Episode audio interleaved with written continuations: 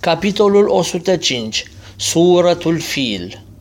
أعوذ بالله من الشيطان الرجيم بسم الله الرحمن الرحيم În numele lui Allah, milosul, milostivul. ألم تر كيف فعل ربك بأصحاب الفيل Oare n-ai văzut tu ce a făcut domnul tău cu oamenii elefantului? ألم يجعل كيدهم في تضليل Oare nu a făcut el vicleșugul lor să fie în deșert?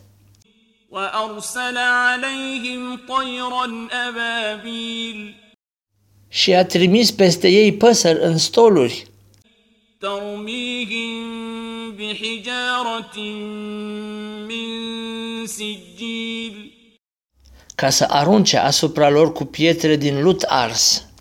فجعلهم كعصف مأكول Și i-a făcut pe ei ca un ogor mâncat.